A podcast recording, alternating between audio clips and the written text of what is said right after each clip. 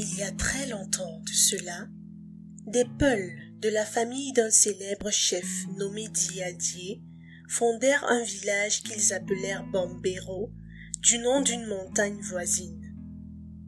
Le village prit peu à peu de l'importance et ne tarda pas à compter 333 flèches aux guerriers. Les Tomaranquais de la région de Médine virent d'un mauvais œil la prospérité rapide de ces nouveaux venus et, poussés par la jalousie et la cupidité, leur déclarèrent la guerre. Les Peuls étaient bien peu nombreux encore pour résister à tant d'ennemis, mais, malgré cela, ils se résolurent à la résistance la plus acharnée.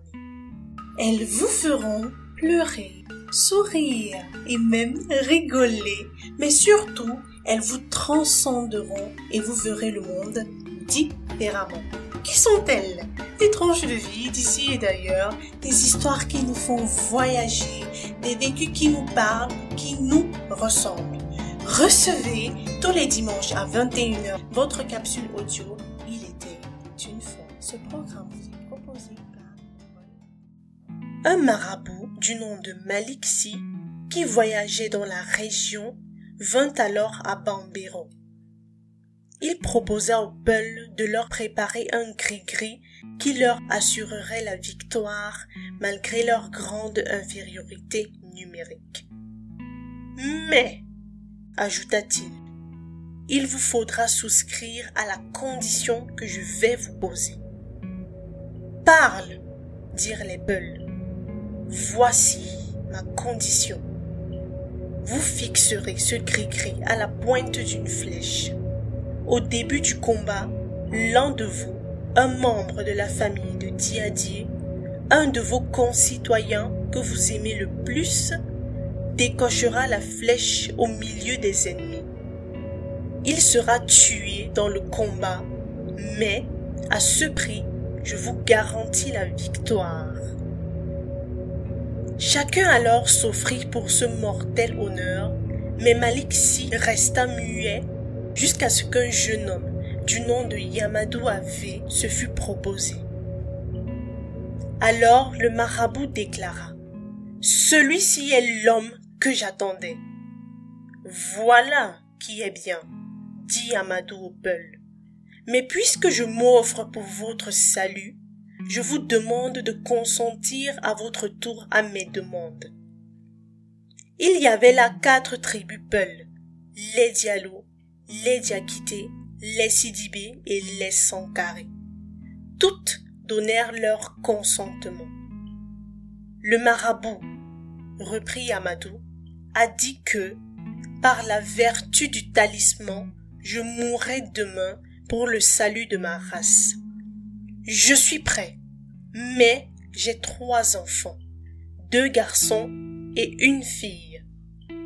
Le premier est Segodoï, le deuxième Mamadou Doyi et la troisième Sani Doyi.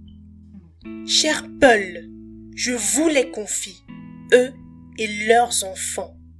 Je demande que leurs descendants commandent aux Peul du Casso. Je désire qu'ils puissent épouser les femmes de votre race. Les Peuls, à l'unanimité, déclarèrent qu'il en serait selon son désir. C'est à la mare de Tombifara que se produisit le choc entre les Malinques et les Peuls. Le combat à peine commencé, Yamadou avait se précipita, flèche en main, au milieu des ennemis pour les frapper à mort. Il se battit vaillamment et ne tomba qu'au moment où les Malinques prirent la fuite. Et la prédiction du marabout furent entièrement réalisée. Les Peuls remportèrent la victoire, tandis que leurs adversaires ayant perdu leur roi furent en grande partie anéantis. La paix fut ainsi assurée pour de longues années, et les Peuls s'acquittèrent de leurs dettes envers les enfants du héros ils les élevèrent avec considération. Ils firent de ces Godoïs leur roi dès sa majorité et maintenant le pouvoir suprême à ses descendants.